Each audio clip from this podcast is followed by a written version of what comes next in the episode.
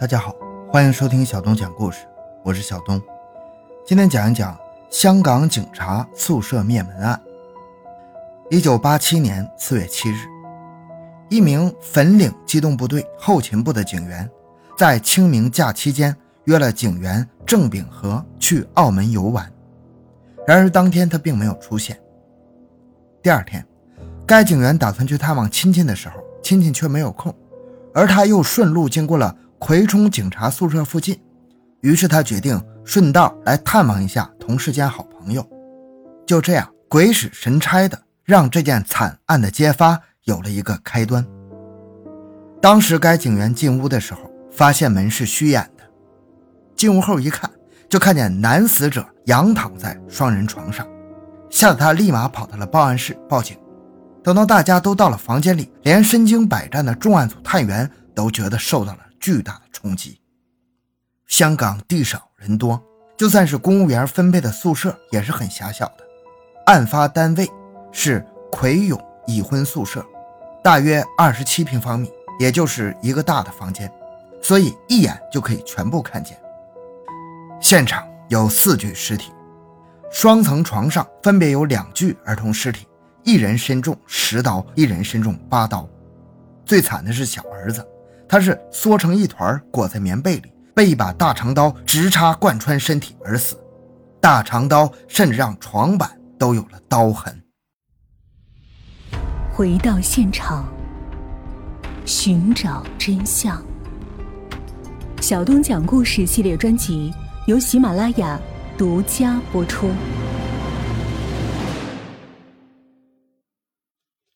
男死者躺在双人大床上，脚在床外。身上有大量的血迹，头上、身上、四肢都中了十几刀。女死者倒卧在露台厨房，身上也是中了十几刀，致命的在喉部，被割喉致死。而其用刀之恨和力量之大，女死者的头几乎都被割下来了，只剩下一层皮连着。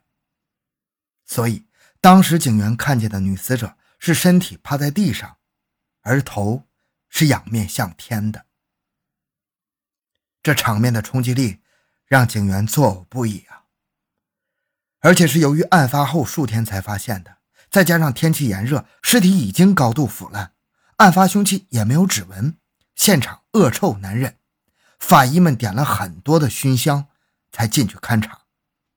刚开始的时候，由于数名死者身中几十刀，而且用的凶器都不一样。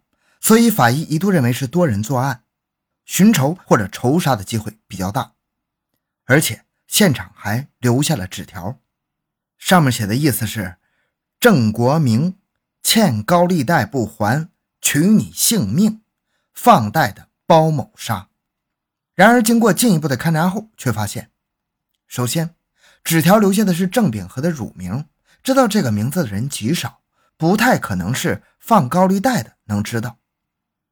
第二就是，郑秉和虽然以前好赌，还经常欠债，但是都是他以前做便衣警员的时候的事儿。后来结婚后，为了戒掉毒瘾，他还特别调职到后勤，而且近几年没有经济问题。而且事发前，他还和同事一起中了六合彩，奖金有七千多，这在当时是一笔不小的数目。更重要的是，当时男性警员经过调查，是被刻意做了手脚、通了电的双人床电婚后，再被砍死。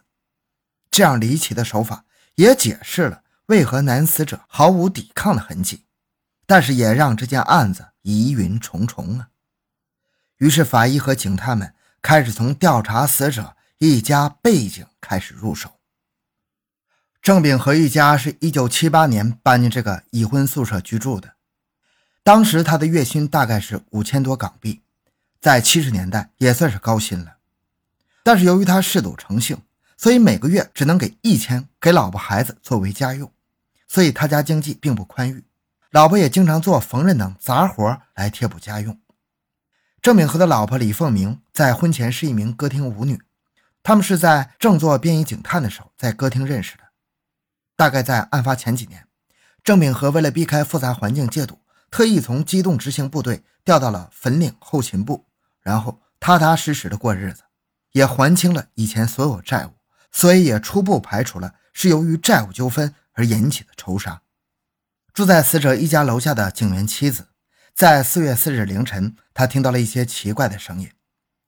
他听到天花板发出碰碰的声音，然后就听见一个女人的喊声：“不要，不要这样。”然后又听见了一阵水声，最后再听见仿佛是一个重物坠地的声音，然后就什么声音都听不见了。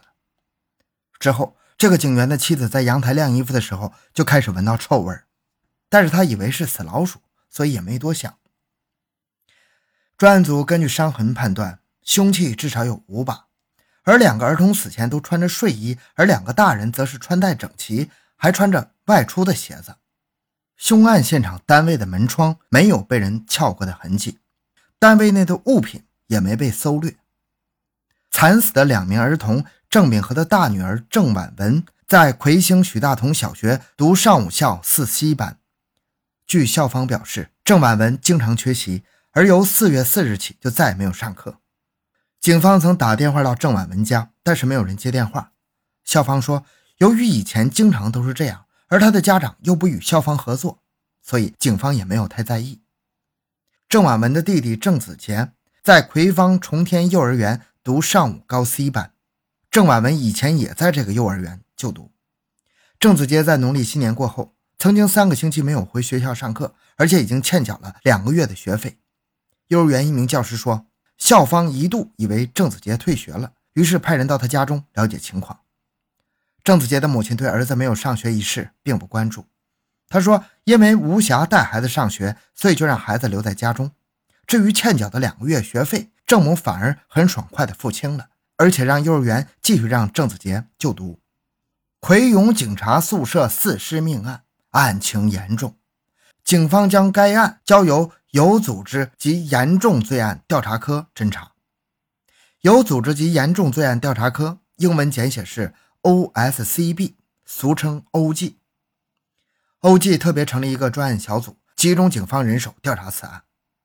不过，此案的疑点虽然不少，但是警方所掌握的线索并不多。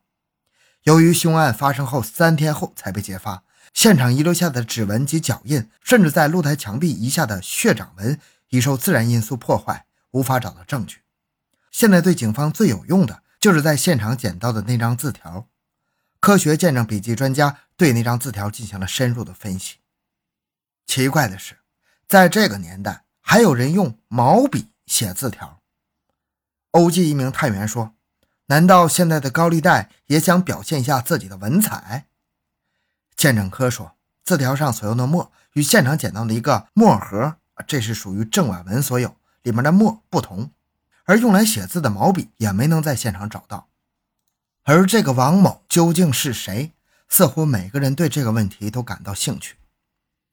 专案小组的智囊团整理搜集到的资料，列出事实疑点，进行分析和推测，由智囊团主管依信综合报告。现场有一张用毛笔写的字条。那张字条见证后，相信写书法是用月宫殿，这是一种优质的宣纸。案发现场找不到写那张字条的笔和墨，相信字条早已写好，由凶手带到现场。而那张字条的内容，咱们之前也说了，字条上不写郑秉和，而写郑国明，显而易见，凶手与男死者相识多年。而字条署名桂丽王包沙，经过调查所得。郑秉和今年已经没有再借桂利啊，这桂利就是高利贷啊。字条上这样写，可能是想误导警方。一信警司做出综合报告之后，对智囊团说：“现在我们集中调查与男女死者相识超过七年的人，逐一为他们录取口供。”专案小组展开广泛侦查之后，发现一项重要线索：旺角警署一名便衣探员何伟主动与专案小组接触。表示可以提供这宗四尸命案的线索。何伟对专案小组探员说：“郑国明在旺角警署驻守时和我是同一组的。当年郑国明说要娶李凤鸣的时候，我曾叫他考虑清楚，因为我知道他无非就是贪恋阿明的权利。阿明没有听我说，他们先同居后结婚，但是在结婚后不久。”阿明就向我吐口水。阿明说：“李凤鸣欠下了数万元的贵利，无法偿还，要他出面与大耳龙聊聊。那一次，我陪阿明与高利贷谈判，结果高利贷同意结束，也就是不再立叠利的结算，但要阿明还三万元。那三万元中有一万元是利息，但是和原先相比，连本带利五万元已经是少了很多了。大耳龙又给阿明一个星期时间筹钱还债，但是到了最后一天，阿明只筹到了一万多。结果李凤鸣重返舞厅工作，又借了一些钱还债。还清这笔贵利之后，阿明因为一次行动上的疏忽，让同事受伤了，结果被降级，由便衣调回军装。当阿明的大女儿出生之后，李凤鸣以家用不足为借口，对阿明说要外出工作，女儿则交由亲戚照顾。李凤鸣进舞厅之前是一名车衣工女，她对阿明说到制衣厂工作，帮忙贴补家计。不过阿明其后发现，李凤鸣并不是在制衣厂工作，而是由以前舞厅的姐妹介绍人家给他。据阿明说，李凤鸣的性欲十分强啊，他认为李凤鸣这样做。除了不甘受穷受苦之外，满足性欲也是一个主要的原因。阿明心中有数，没有拆穿，用的是鸵鸟政策，装看不见。他申请到粉岭纪律部队总部当厨师。由于那时阿明被安排在奎勇警察宿舍单位，不用再承担很贵的租金了，于是李凤鸣也没有借口外出工作了。虽然李凤鸣中间还会和以前的人接触，但阿明从来不制止。只有睁一只眼闭一只眼。阿明对我说：“他们不离婚是怕被收回宿舍，所以只能维持现状。”而自从阿明迁入了奎勇居住之后，我们就很少见面。直至去年暑假，阿明约我喝茶，他对我说：“李凤鸣与一个男子同居，已经好几个月没回家了。这个与李凤鸣同居的男子叫黎新来。由于不知道对方的来头，阿明还叫我帮他查查底细。”我查了，阿明说的黎新来是广东惠阳人，一九七九年从大陆偷渡来香港，今年二十四岁。黎新来在油麻地租了一个房间居住，有一段时间就在旺角的一间舞厅工作。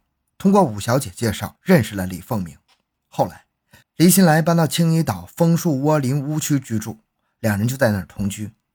两人同居之后，黎新来就没在舞厅继续工作了，转行干清洁工人。阿明知道黎新来的底细之后，央求我陪他跟黎新来谈判。我对阿明说：“女人要是变心，谁也阻止不了。你就算这次撵走黎新来，下次还有第二个。但是阿明一定要我帮他。”终于，我带阿明去找黎新来。黎新来对我们说：“是李凤鸣缠着他，他反而叫阿明设法阻止李凤鸣去找他。”阿明不敢对李凤鸣说，反而是李凤鸣从黎新来口中知道了这事儿。把阿明骂了一顿。